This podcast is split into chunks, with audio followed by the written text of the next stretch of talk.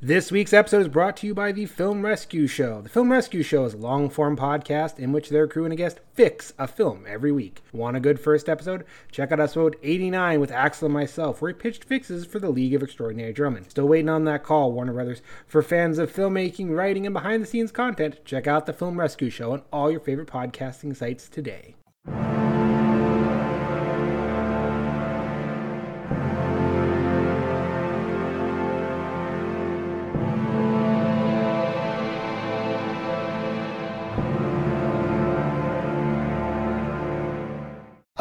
Welcome to Geeks with Shields, your home for all things good and nerdy in this, the darkest timeline. I'm Lord Commander Ulrich, and with me as always is... His shield brother, Axle Wright, who's very tired.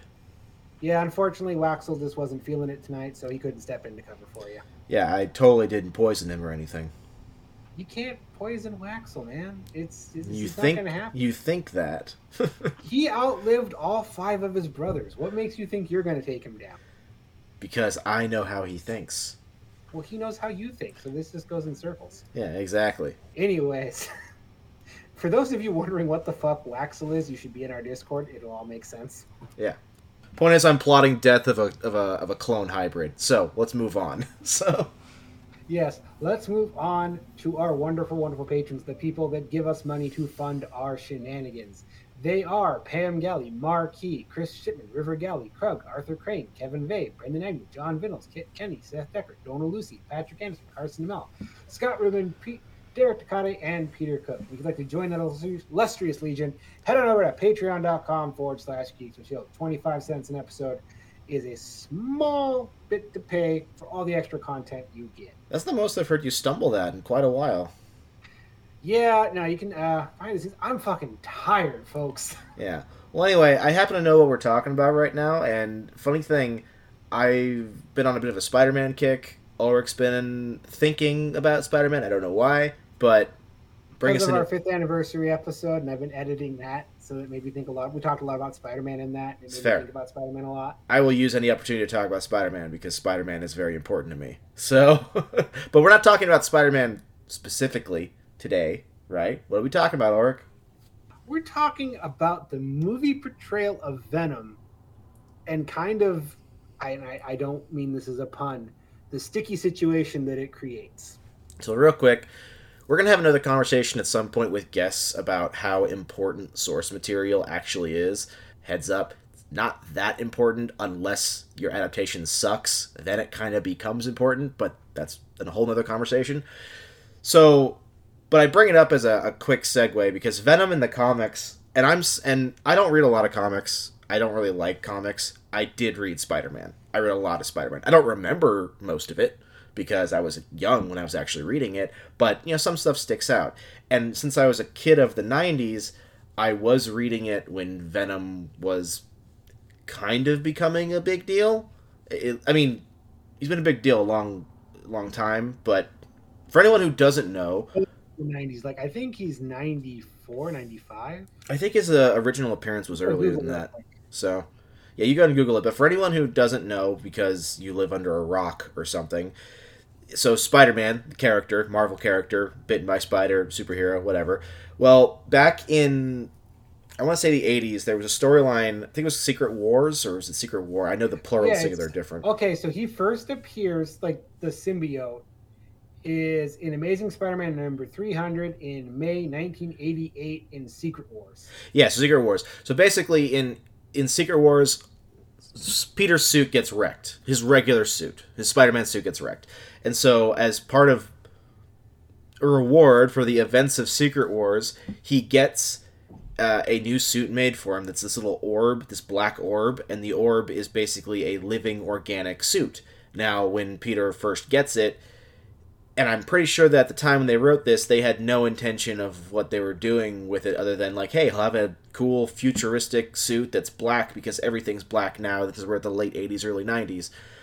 But then they, as the stories went on, because there was a long time where Peter was in the black suit, this black and white suit, and then nothing really Well, changed. Secret Wars was just a big excuse to sell action figures. That that is all this is the only reason Secret Wars existed is they wanted to pump out a bunch of action. Yeah, but I'm saying beyond that, Peter stayed in the black suit for quite a while. But eventually, you find out that the suit is symbiote. It's an alien being that enhances your abilities, but also enhances your negative emotions. Cause Peter to become an a hole. He has this whole great comic where he he figures out that it's weak to sound, so he uses a bell at the top of a church to get it off of him. Then it falls on this guy Eddie Brock, who's an asshole. A whole long story about him.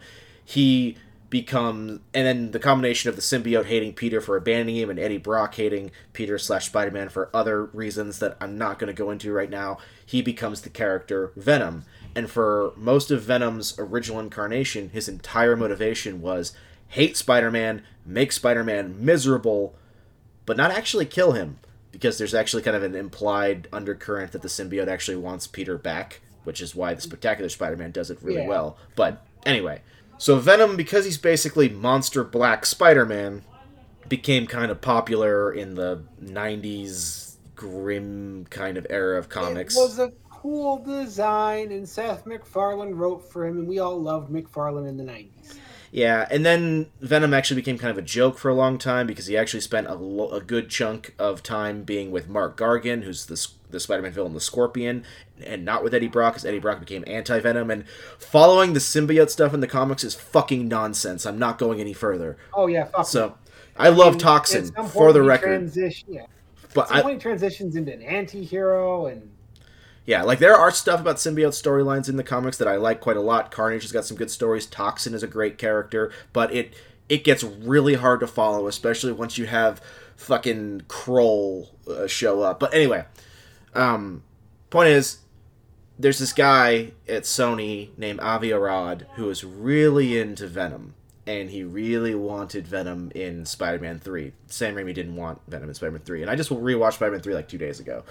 So we have our first live action adaptation of Venom in Spider Man 3. And I'm to put my foot down and say that if you just look at the movie, he actually functions very well in the movie. Topher Grace's particular portrayal of Eddie Brock works for that movie. But it was completely not what the original Eddie Brock was at all. Like, they changed it so much that it's not really the same character at all. yeah. And then we've got the Tom Hardy one, which is popular, but I don't think anyone thinks is actually good. Well, the Tom Hardy one is basically trying to adapt the Eddie Brock as anti-hero storyline while also putting in little bits of like Agent Venom.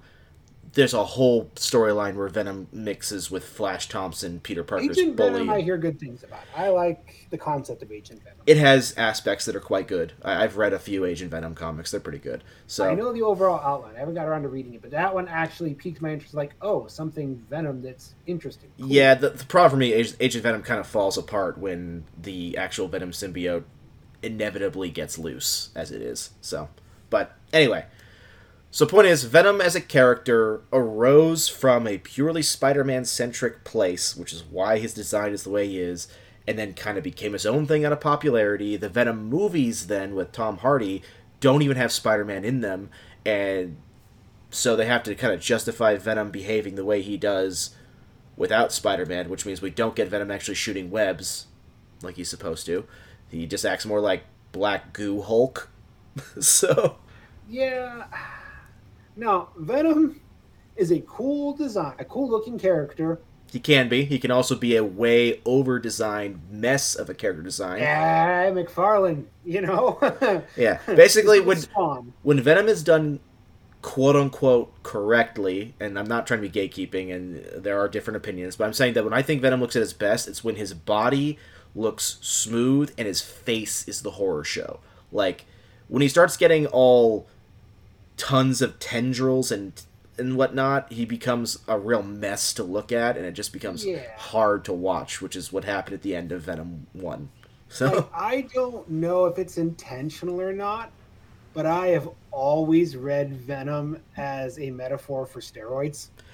That is definitely what he is in Sam Raimi's Spider-Man 3. The black suit is straight up a metaphor for steroids. Well, just But- like the fact that it latches on to Eddie Brock, who, I mean, he's a comic book character, so he's built like a brick shit house. Yeah. But that one always kind of struck me as okay, this definitely feels like a metaphor for steroids. He globs onto the big, you know, bulky buff dude. Okay. The symbiote actually functions pretty well as a metaphor for a lot of things. When you get right down to it, it's a very flexible creation.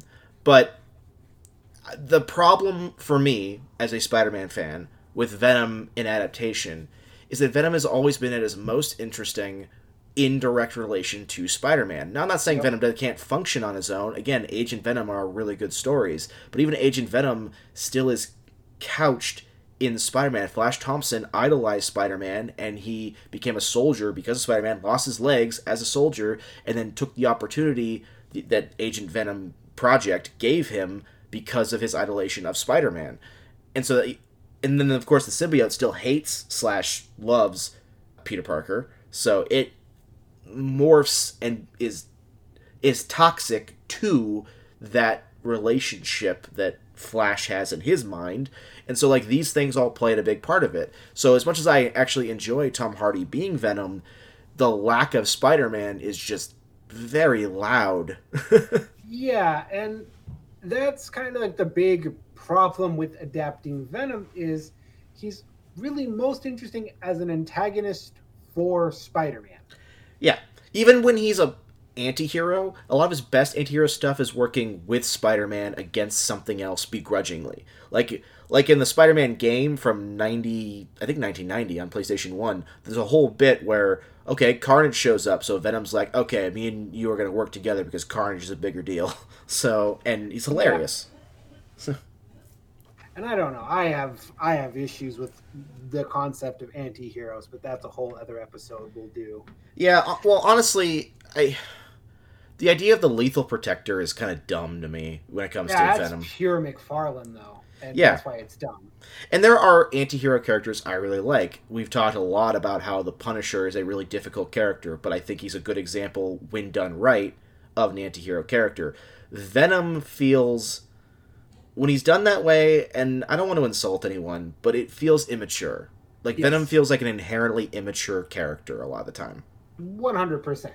And again, that goes back to the roots of McFarlane and that one. Yeah. So and he doesn't feel immature when his storyline is about his obsession with Spider-Man and how like in Spectacular Spider-Man, there's a great bit where where Peter manages to get the symbiote off of him and then he says to Eddie something like you have to give up the hate, the hate's consuming you. And he says, "But all we have is the hate."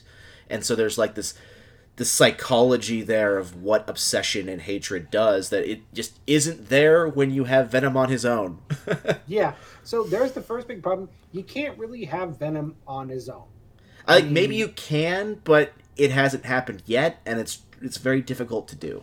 yeah. And the other big thing is in order to get to Venom, you need so much Spider-Man setup yeah.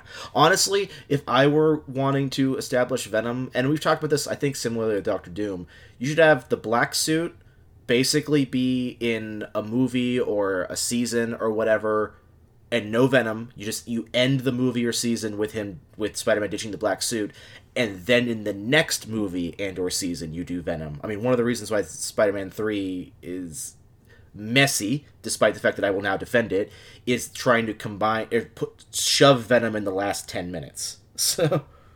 Yeah, well, the, and that's I mean, uh, kind of the big central thing I've been thinking about is like I know they want to do Venom in the MCU because he's super popular. Like he's yes. well liked in the people. They, anyway, they even snipped off a bit of the symbiote, but when they kicked it back to you know Sony, like okay, you're going back to Sony, but we are going to keep a little bit of the symbiote here because we obviously want to do Venom our way. Yeah. And, and I said it the way I said it because in my mind, I've said this many times on recording. Spider-Man should be a TV show, not a movie. Yes. The way Spider-Man exists, like, and I love Spider-Man movies, several of them, but he lends himself so well to a TV show format more than a movie format.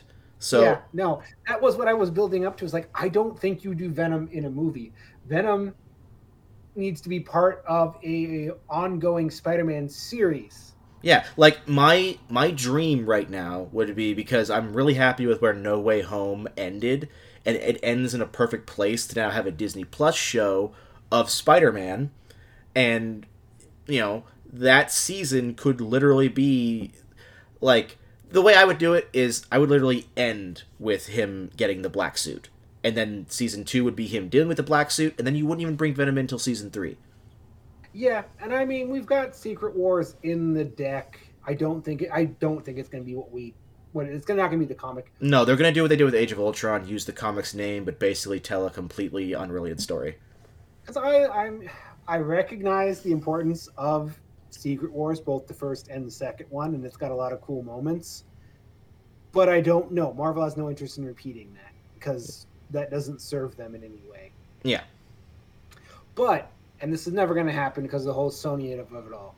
But if we had an interim series that's just following Peter Parker in where did he end up at the end of that movie? Is it still New York? Yeah, he's in New York, but now he's living alone in New York. He just got his GED. He's in a shitty little apartment by himself, and no one that's knows right. who he is. Which oh, is that's depressing. I forget how depressing that movie ends. Yeah, but the point is that that is a perfect spot to end that movie in, and that is the perfect setup for more Spider-Man stories. Yes. So you make that the launch. You do honestly episode. give uh, me 24 episodes before the next movie and we go into the next movie and we do this weird I, I can't believe i'm saying this hybridized release schedule of you have a movie and then you cut to a series to flesh your characters out in your world and then you build into the next series yeah. and movie series movie series movie series which is what they should be doing with the disney plus shows but they're still getting that one figured well honestly if we want to put patience aside for a sec, they're still dealing with the aftermath of how COVID fucked everything up with their schedule. Oh, fuck so. Yeah. But but I would say one thing I think personally they should do is like the comics, let Peter be in the black suit for a while. Like not just one story, like let him maybe get the black suit in a Disney Plus show, even have it in the movie and not have it like be a big deal. This is just the suit he has for a while until the audience, especially the non comic reading audience, is just comfortable with him being in that suit. And then you start doing the like, okay, it's really fucking with him. Like you drop hints of it beforehand, but you don't make a story of it until you're ready to pull the trigger on on the you know the bell and all that. So yeah, no Venom. I know they're gonna do it. Venom's just a tricky one, but you, and it's tricky because there's so many moving pieces that you have to put in place for him to actually work and for anyone to give a shit about. Well, I think the otherwise you just it's just oh it's it's a black and white Spider-Man. Cool. I, I don't think we're actually going to get him. I think that uh, Sony is gonna is really holding on to Tom Hardy's solo Venom and that they like teasing at it, but I don't think Feige, based on what we've seen him do, is likely to actually let Holland Spider-Man interact with even an MCU version of Venom. It seems unlikely to me at this point. Yeah, I don't know. I think uh, they put it there so they had the option to. Yeah, they have the option. But, I don't think they're going to pull the trigger. I think they're far no. more likely to do Kraven and Scorpion next, and they're just not going to well, have time for Scorpion's it. Scorpion's kind of in the MCU. Yeah, well, we know he is. He just hasn't. He hasn't been Scorpion. That's what Kraven is. I want Kraven. I, I really. I'm still mad that we could have gotten Kraven and we didn't. But yeah, I'm just saying that based on Feige's past track, those seem more likely to me. So well, I'm gonna be upset just as a passing Spider-Man fan if we got Venom before we got Green Goblin. Oh, I mean, but we we've gotten Green Goblin technically. No, we've got another version of Green Goblin. This isn't the MCU's Green Goblin. Yeah, but that's why I think okay, I'm gonna. you and I disagree on this, and we both love Willem Dafoe. Not gonna set that one aside. Great fucking. To job. me, Willem Dafoe is so perfect as Green Goblin that just don't don't do it again. I don't need to see MCU's version of Green Goblin. If you do do it again, not Norman Osborn, do what Amazing Spider-Man 2 was trying to do, but good this time, and we go right into Harry Osborn so that we don't step on, you know, we already had Norman show up in the MCU, so we can have a Green Goblin character. I actually I'd skip right over and go right to Hobgoblin at this point. I'm conflicted. I because you and I also have different interpretations of Norman. Because my Norman is the Bendis Avengers run, where he was almost Red Skull. Yeah, and from my from my understanding, your version of Norman is closer to even something like Lex Luthor, where Yeah. whereas I am more of a Spider-Man purist when it comes to Norman Osborn and his role within Spider-Man stories, not within things like Thunderbolts. So Yeah, so no, there's that. I don't know. I just I, I still want Tom Holland to have his own rogues gallery, not borrowed from other people.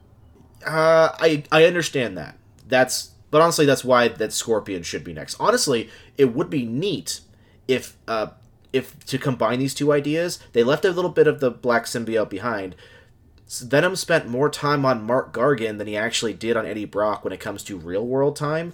So doing Scorpion and then going right into Scorpion Venom would literally be like a, a nice little like nod to what how that actually went in the comics. So and it would be different. I've never, I've never read that, so I don't know how that goes. But it would be interesting. It, I think it would be a better twist than Spider-Man is fighting another guy using Stark Tech. Yeah. Well, honestly, now that he's living alone in an apartment stuff, just no more Stark tech. And I and I'm not one of those people who actually who was really pissed off about Tony Stark being such a big part of Homecoming and Far From Home. That doesn't bother me. It makes sense with the kind of universe they were constructing. But at this point, yeah, we're done. Peter can be his own thing. No more Stark stuff. I don't I don't mind that so much as it's just like, listen, Peter Parker is perfectly capable of having his own enemies that don't have technology ripped off from Tony Stark. I mean, that's the other problem we kind of talked about. The Marvel universe is not as big as we'd like it to be.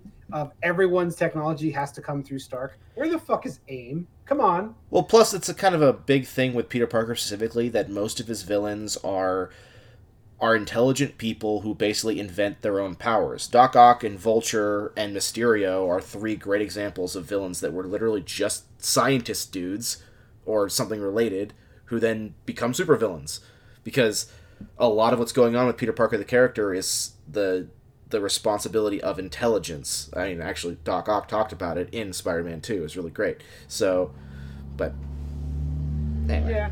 Ah, Don't know. We're getting off in the weeds. The final conclusion is Venom is tricky because Venom only works in a very narrow spectrum and quickly goes off the rails with prolonged exposure. yeah, like if I'm thinking about ways I would actually use Venom in the MCU, I'd either do it with Mac Gargan, which could be an interesting like circumvention of expectations, or go right to an Agent Venom storyline, but there's no way it would work with MCU's version of Flash Thompson, so we'd have to choose probably someone else, but that's a whole nother conversation entirely. Yeah, I wouldn't mind Agent Venom, but that's the problem with Venom is so much of his stuff is tied to setting things up to have him work through Spider-Man, and it might Yeah. just be better like, no, listen, Oh, by the way, for any. Spider-Man fans, I fucked up the name really. Not cruel. Knull. I was just thinking of the K and the N. It fucked in my my head. Knull. I actually thought that they were going to do hints at Knull with Thor: Love and Thunder because, for anyone who doesn't know, Gorr the God Butcher's sword is directly connected to the being from which all symbiotes come from in Marvel Comics, but they didn't really hint at any of that at all. So, eh. Yeah, no. See, that's what I mean. Venom is cool for about five issues, and then and then he just becomes dumb. Well, what I like about him, Venom is at his best when he functions almost like the Joker, in that his motivations in Spider-Man stories are I don't want to rule anything, I don't want to money, I just want Spider-Man to be miserable. So it creates very personal, deeply like petty storylines, and those are very fun to read. So Yeah, no, that's that's kind of I think the problem of is Venom only works if you set him up properly, and no one wants to spend the time to set him up properly for him to be in one movie and then get quietly shuffled off because it's like, okay, thanks, bye. yeah, because Tom Hardy's version is fun, and I liked Woody Harrelson's version of Carnage. They're fun, but they don't feel like the okay. Actually, Woody Harrelson's Carnage basically feels like Carnage, but Tom Hardy's Venom, while a fun character, doesn't feel like Venom to me. It's, Really, it's a cardboard cutout. Yeah. Like I enjoy watching him, but it doesn't get the same. Yep. If if you if you look at him straight on, looks like it's full character. But if you look to the left or the right, you see there's nothing back there. Yeah, I don't know about it go that far, but essentially, Oh, I would. I don't know. This is like I said. I've been thinking a lot about Venom because we've been on a Spider-Man kick. It's like I would love to see Venom, and then I thought about like they're never going to do it right. Let's just leave that one be yeah. because just Venom Venom has no depth. And Let's just get you Kraven go, the more instead. Kraven Yes, has Kraven. yeah, Kraven hasn't had live action. Kraven is one of the coolest Spider-Man villains. Just just give us Kraven. and not that I and I really hope that the Sony project dies because because they're generally Oh. bad at what they do. Sony well, is just it's not it's not even Kraven anymore. It's like Kraven's son, and he doesn't hunt the animals; he protects the animals. And I don't understand Sony in general. I just recently saw an interview with Denis Leary talking about when they were talking about Amazing Spider-Man 3 before the the like the merger happened. They were talking about giving Spider-Man some sort of technology that allows him to recreate people uh, in his life that died so that would bring Captain Stacy back. And I hear that and I'm like, "Who who is in charge at Sony? Who comes up with this nonsense?" Anyway, see, that makes me think the rumored Black Cat script that kind of got out recently might have more credence than I wanted to give it to. I don't know. Black Cat is a real tricky character. Well, you're, I don't know if you saw what was reportedly I in did that not. initial draft. Apparently, in her initial origin story, they were going to have sexual assault be a large part of her character. No, no, no, no. and everyone saw them like, I wanted to believe that was fake. I'm like, no one is that stupid. I Yeah. know Sony's doing lots of dumb shit, but Sony cannot be that stupid. Like there are when some you say shit like that, I go, they are that stupid. Black Cat's literally also supposed to be a big femme fatale character. You can't have a character whose a lot of their personality is built around the idea of flirtation and sexual stuff suddenly have.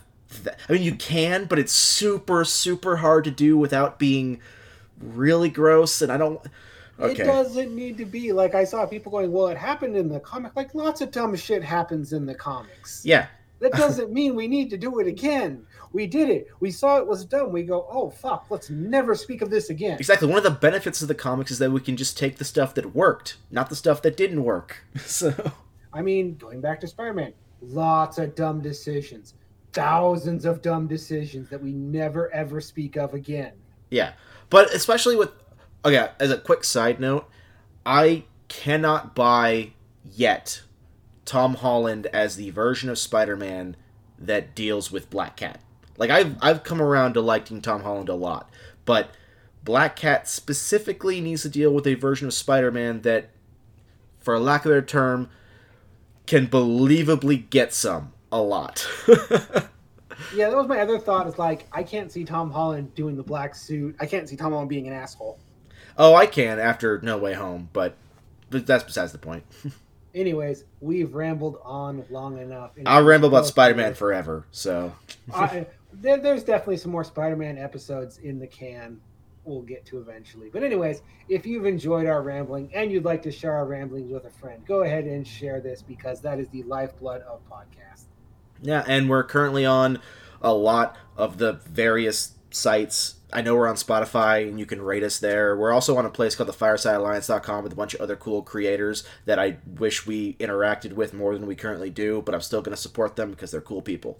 As always, this has been Lord Commander Ulrich. And his shield brother, Axle Wright. Be sure to tune in next time, and as always, stay honorable.